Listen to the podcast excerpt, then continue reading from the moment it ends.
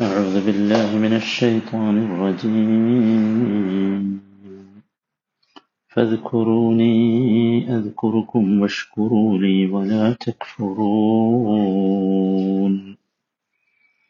നൂറ്റി എൺപത്തിരണ്ടാമത്തെ വചനം നാലാമത്തെ ദിനമാണ് ഇന്ന് ഫതുക്കുറൂനി അത് കുറുക്കും ആകയാൽ എന്നെ നിങ്ങൾ ഓർക്കുക നിങ്ങളെ ഞാനും ഓർക്കുന്നതാണ് വഷ്കുറൂലി വല തക്ഫുറൂൻ. എന്നോട് നിങ്ങൾ നന്ദി കാണിക്കുക. നിങ്ങൾ എന്നോട് നന്ദികേട് കാണിക്കുക.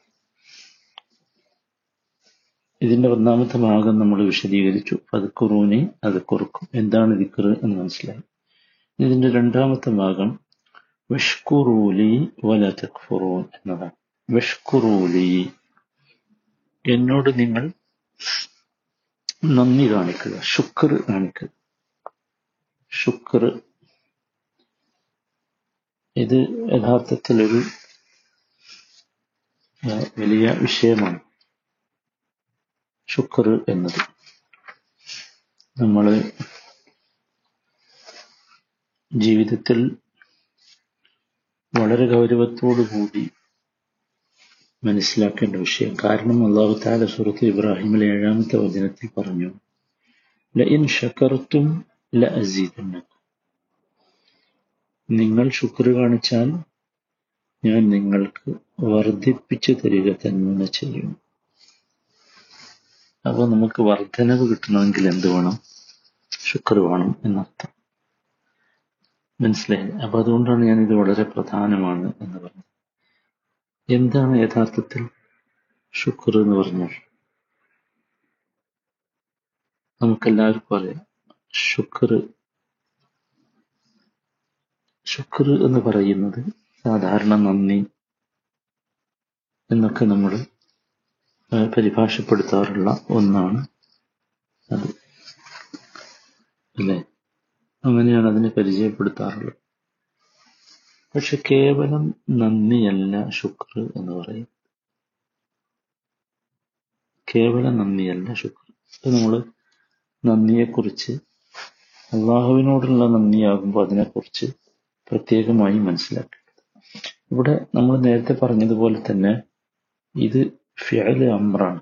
ഫിയൽ അമ്രാവുമ്പോൾ അതെന്തായി കൽപ്പനയായി കൽപ്പനയാണെങ്കിൽ അത് നിർബന്ധമായി. ഇപ്പൊ ശുക്ർ നിർബന്ധമാണ് എന്ന് നമ്മൾ മനസ്സിലാക്കണം.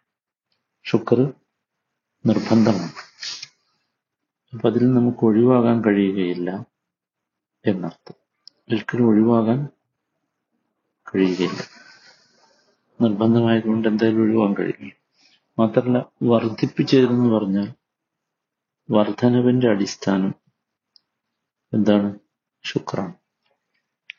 നമുക്കറിയാം നബി വസല്ലമയുടെ വസയ്യത്ത് നബിയുടെ വസയ്യത്താണല്ലോ എന്ത്? നമസ്കാരത്തിന്റെ പിറകെ ഇങ്ങനെ പറയാതെ വിട്ടേച്ചു പോകരുത്.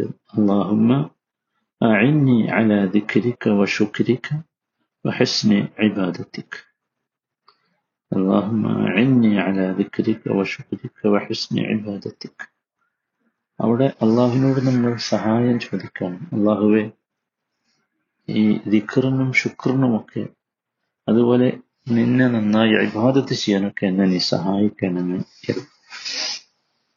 മനസ്സിലായി ശുക്രന് ഒരുപാട് ഗ്രേഡുകളുണ്ട് ഇമാം ഇബ്നുൽ ഖയ്യിം റഹിമഹുല്ല അദ്ദേഹത്തിന്റെ മദാരിജുസാലിക്കീൻ എന്ന ഗ്രന്ഥത്തിൽ ആ ഗ്രേഡുകളെ വിശേഷിപ്പിച്ചിട്ടുണ്ട് വിവരിച്ചിട്ടുണ്ട്. അദ്ദേഹം പറയുന്നത്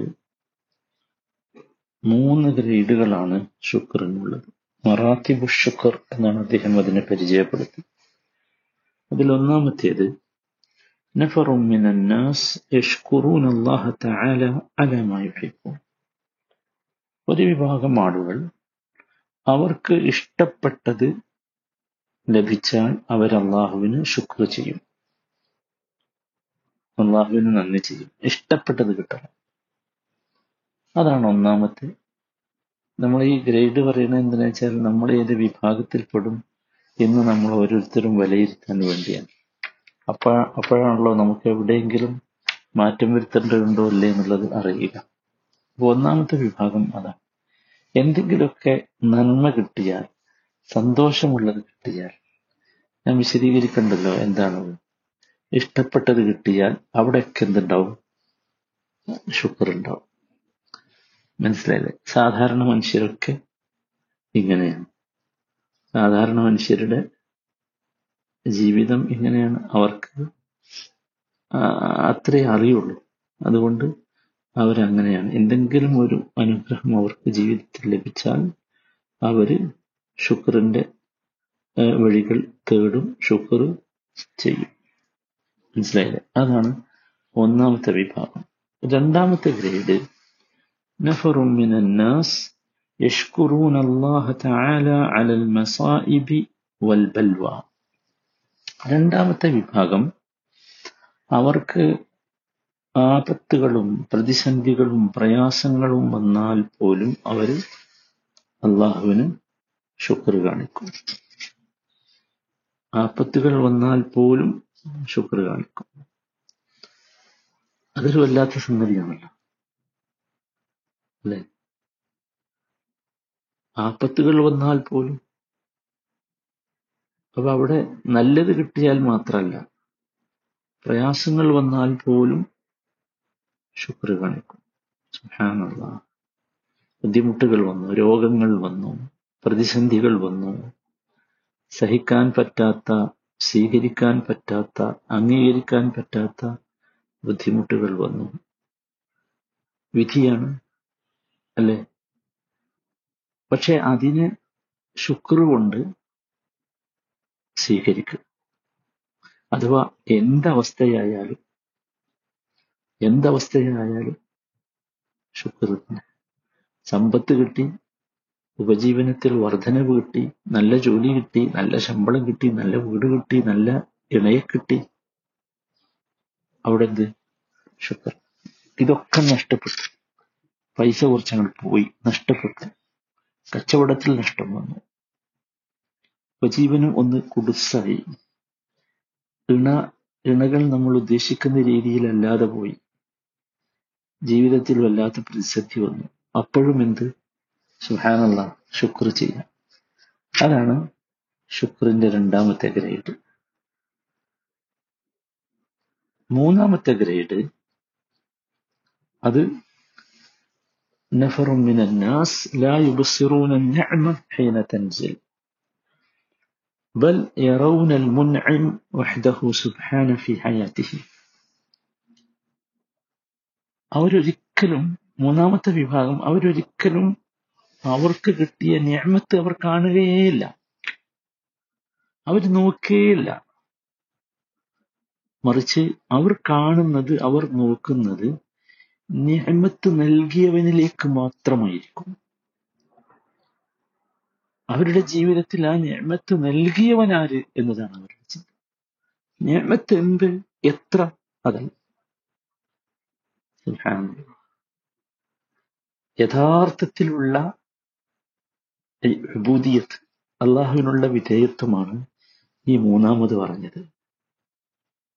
അതെ ഒരിക്കലും അവരെന്ത് ചെയ്യുന്നില്ല ആ നിയമത്തിലേക്ക് നോക്കുന്നില്ല. മനസ്സിലായി? മറിച്ച് ആരാണ് ആ നിയമത്ത് നൽകിയത്? അവനിലേക്ക് അവർ നോക്കുന്നു അവനെ അവർ കാണുന്നു. സുഹാനുള്ള സുഹാനുള്ള നോക്കൂ നേമത്തുകളിലല്ല അവൻ ബന്ധപ്പെട്ട് കിടക്കുന്നത്. അവന്റെ കണ്ണുകൾ ഉടക്കിയിട്ടുള്ളത് മനസ്സും ഹൃദയവും ചെന്ന് വിട്ടിട്ടുള്ള ഞാമത്തല്ല മറിച്ച് ഞാമത്ത് നൽകിയ റബ്ബിലേക്കാണ്. ഞാമത്ത് നൽകിയ റബ്ബിലേക്കാണ്. നല്ല സൗന്ദര്യം നൽകി. പക്ഷെ ആ സൗന്ദര്യത്തിലേക്ക് അവൻ നോക്കിയതേയല്ല. മറിച്ച് ആ സൗന്ദര്യം നൽകിയ റബ്ബിനെ നോക്കി. നല്ല റിസ്ക് കിട്ടി. നല്ല ജോലി കിട്ടി. അത് കാണണേയില്ല കാണുന്നത് എന്താ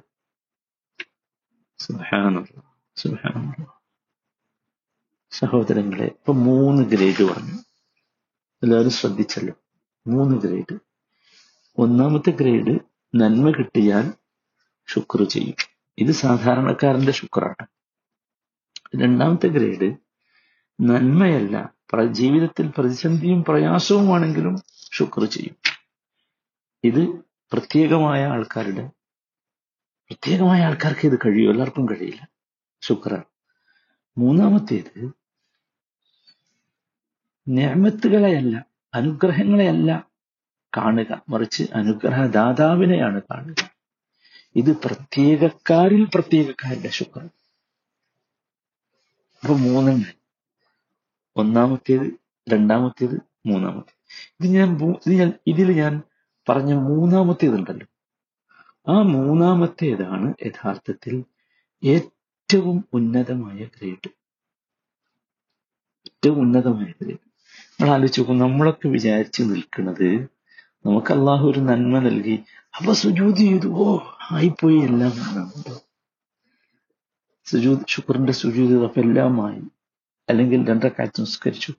അല്ലെങ്കിൽ കുറച്ച് സദക്ക ചെയ്തു ഒക്കെ ആയി.